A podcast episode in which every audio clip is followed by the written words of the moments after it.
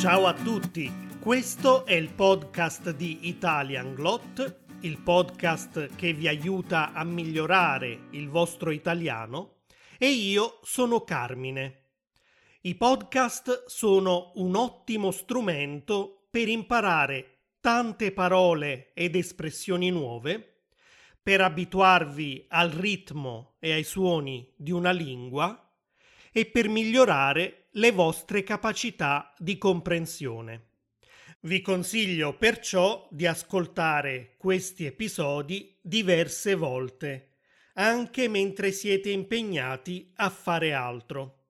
E poi, appena avrete un po' di tempo, potrete anche leggere la trascrizione degli episodi sul mio sito w w w punto italian glot punto com con una lista dei vocaboli più importanti, il loro significato, esempi di come si usano in diversi contesti, esercizi di comprensione e di grammatica e un file con flashcard già pronte da usare.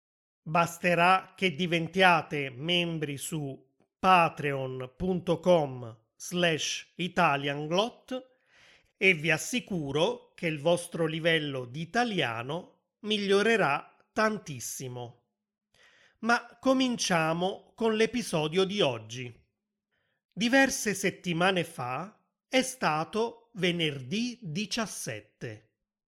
Qui in Italia si pensa che il numero diciassette porti sfortuna. Si pensa anche che il martedì e il venerdì portino sfortuna. C'è un detto che dice: di Venere e di Marte non ci si sposa e non si parte. Scegliete un giorno qualunque per il vostro matrimonio o per andare in vacanza. Basta che non sia né il martedì né il venerdì, altrimenti qualche brutto evento potrebbe rovinare queste due belle occasioni. Immaginatevi allora cosa può succedere se non solo è venerdì, ma è anche il diciassette del mese. Per i superstiziosi questa data rappresenta una vera tragedia e durante queste ventiquattro ore forse è meglio restare a casa. Come avete sicuramente capito, l'argomento di oggi è la superstizione. Premetto che, avendo fede esclusivamente nella scienza, personalmente non sono affatto superstizioso. Il popolo italiano, però, sembra essere fra i più superstiziosi, almeno in Europa.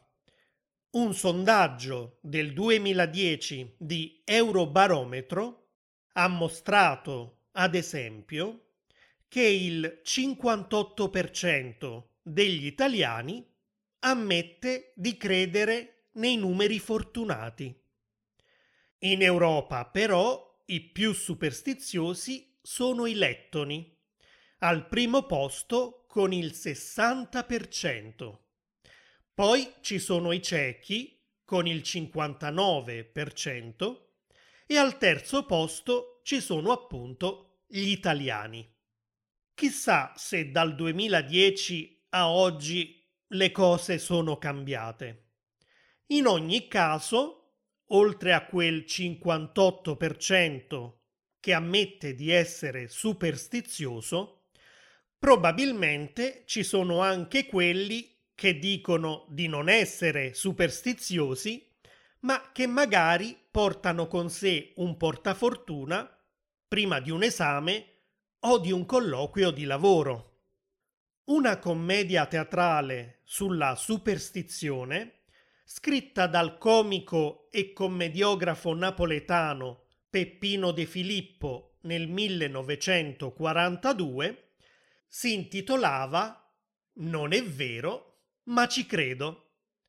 Questo titolo è ormai diventato un modo di dire nella lingua italiana per descrivere quelle persone che dicono di non essere superstiziose, ma che in realtà lo sono.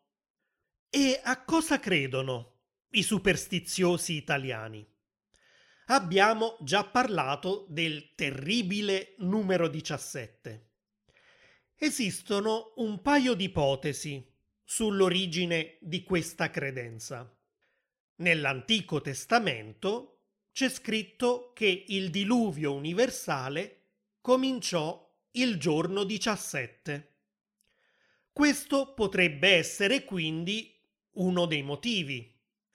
L'altra ipotesi è che gli antichi romani rappresentavano questo numero con le lettere X, V, I, I, che, se anagrammate, danno la parola vixi. Questa parola si trovava spesso sulle tombe dei romani, perché vuol dire vissi, cioè sono vissuto, ma adesso sono morto. Un numero che ha qualche relazione con la morte deve perciò portare automaticamente sfortuna, secondo i superstiziosi. L'Italia è l'unico paese in cui si crede che il venerdì diciassette sia un giorno nefasto. Nei paesi anglosassoni è il venerdì tredici e non c'è da stupirsi che in America ci sia un'intera serie di film dell'orrore che si chiamano Venerdì tredici, mentre in Spagna, nell'America del Sud e in Grecia il giorno sfortunato è il martedì tredici. La cosa divertente è che mentre il tredici porta sfortuna in moltissimi paesi, in Italia è considerato invece un numero fortunato, a meno che non sia il numero delle persone invitate a una cena. Anche in Italia, infatti, si crede che se si siedono tredici persone a tavola, uno degli invitati morirà entro l'anno. Un'altra superstizione che accomuna molti paesi, tra cui anche l'Italia, è quella del gatto nero. Tutto è cominciato nel Medioevo, quando si viaggiava in carrozza e i gatti potevano spaventare i cavalli con i loro occhi luminosi di notte. Ecco perché si dice ancora oggi che un gatto nero che attraversa la strada porti sfortuna. Nel Medioevo si credeva che i gatti fossero creature del demonio e delle streghe, e quando si bruciavano le streghe, si bruciavano anche i gatti insieme a loro. Una superstizione ancora più antica è quella che riguarda le scale. Passare sotto una scala porta sfortuna. Le scale esistevano già nell'antico Egitto e quando erano appoggiate a una parete, scala, parete e suolo formavano un triangolo. Il triangolo era una figura sacra in Egitto, proprio come per i cristiani più tardi. Ecco perché passare sotto una scala e di conseguenza attraversare un triangolo è un sacrilegio. Nel Medioevo, inoltre, i soldati attaccavano le fortezze proprio salendo su delle scale. Dalla fortezza rispondevano lanciando liquidi bollenti contro i soldati e se qualcuno si trovava sotto la scala si ustionava. Questo è sicuramente un motivo più logico e concreto per spiegare perché passare sotto le scale non è una buona idea. Non so se la prossima superstizione esista anche in altri paesi. Se volete, potete farmelo sapere lasciando un commento sulla pagina di questo episodio sul mio sito. Ma in Italia appoggiare il cappello sul letto porta sfortuna. Quando si entrava a casa di qualcuno, infatti, normalmente si lasciava il cappello all'entrata. Se però c'era una persona che stava male, il medico correva direttamente nella stanza del malato e poggiava il suo cappello sul letto. Lo stesso faceva il prete se doveva benedire la persona che stava quasi per morire. È facile allora capire da dove sia nata questa superstizione. Perché invece in casa non bisogna aprire l'ombrello? Ci sono varie ipotesi. Secondo alcuni, aprire l'ombrello in casa era un'offesa al dio Sole presso gli antichi egizi e presso gli antichi romani, perché questi popoli usavano l'ombrello, oltre che per la pioggia, anche per ripararsi dal sole. Secondo altri, invece, questa superstizione deriva dal fatto che nel Medioevo i preti aprivano un grosso ombrello nero sulla testa delle persone che stavano per morire. E infine, poiché le persone più povere aprivano gli ombrelli in casa per chiudere i buchi nel tetto quando pioveva, si crede che questo gesto possa attirare sfortune finanziarie. Come in molti altri paesi, anche in Italia rompere uno specchio porta ben sette anni di disgrazia. Gli antichi greci e gli antichi romani, ma anche altre culture, credevano che lo specchio mostrasse l'anima di una persona.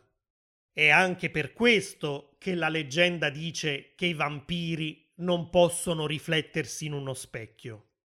I vampiri sono creature malvagie e non hanno un'anima. Ad ogni modo, se si rompe uno specchio, si rompe anche l'anima della persona che lo sta usando. I romani credevano che lo stato di salute di una persona cambiasse ogni sette anni. Di conseguenza, se si spezzava l'anima insieme a uno specchio che si rompeva, ci volevano sette anni perché l'anima ritornasse come prima. Un'altra superstizione è legata al sale. Se si fa cadere il sale, avverranno brutte cose. Un possibile motivo risale sempre all'antica Roma, quando i soldati venivano pagati col sale, che allora era molto prezioso. È proprio da lì che deriva la parola salario. Versare il sale era perciò come perdere una parte dei propri guadagni. Inoltre, i guerrieri che distruggevano una città nemica di solito versavano del sale per terra, in modo che lì non nascesse più nulla. Anche questa associazione tra sale e distruzione può essere l'origine di questa superstizione. Quando si fa un brindisi, bisogna guardarsi negli occhi per evitare la sfortuna. Questa abitudine già esisteva tra gli antichi romani ed era molto diffusa anche nel Medioevo, quando i propri nemici potevano metterti del veleno nel bicchiere. Guardarsi negli occhi significava mostrare all'altro di essere onesti. Oltretutto, quando si urtavano i bicchieri durante il brindisi, qualche goccia poteva andare a finire nell'altro bicchiere e se c'era del veleno lo si poteva capire dallo sguardo spaventato della persona che aveva messo il veleno. Tra gli animali si dice che il gufo porti sfortuna o che annunci addirittura una morte con il suo verso cupo. È per questo che si usa anche l'espressione uccello del malaugurio per definirlo. In italiano ormai chiamiamo uccello del malaugurio chiunque porti sfortuna. Se qualche nostro amico parla di qualcosa di brutto che poi succede davvero, gli diciamo che è stato un uccello del malaugurio. O se ci dice che qualcosa andrà male, possiamo dirgli non fare l'uccello del malaugurio. O, sempre parlando di gufi, possiamo anche dirgli non gufare, ovvero non attirare la cattiva sorte. Un'altra parola colloquiale che usiamo per definire qualcuno che porta sfortuna è iettatore. Se un nostro amico ci sta gufando, possiamo dirgli non fare lo iettatore. Si crede che alcuni iettatori abbiano il potere del malocchio, cioè che riescano ad attirare la sfortuna o a gettare addirittura una maledizione su qualcuno con il semplice sguardo dei loro occhi. E se ti fanno un malocchio? Qualche vecchietta superstiziosa saprà sicuramente quale rito compiere e quali parole pronunciare per togliertelo. Nel linguaggio colloquiale chiamiamo invece iellata una persona sfortunata a cui capitano solo cose brutte. Iella è un'altra parola per definire la sfortuna, la cattiva sorte, la mala sorte, il malaugurio, la disgrazia. Ecco, spero che questo episodio vi aiuti innanzitutto a praticare il congiuntivo, perché come avete notato ci sono tantissime frasi di diverso tipo in cui bisogna o è meglio usare il congiuntivo. Se diventate membri su Patreon, con soli dieci euro al mese, quindi con pochissimi centesimi al giorno, potrete scaricare un P D F con tanti esercizi proprio sul congiuntivo relativi a questo episodio. Ovviamente spero anche che questo episodio vi aiuti a imparare nuove espressioni e parole che usiamo in italiano per parlare di superstizione e sfortuna. E per quanto riguarda la fortuna, la buona sorte, ne parleremo in un altro episodio. Ciao ciao!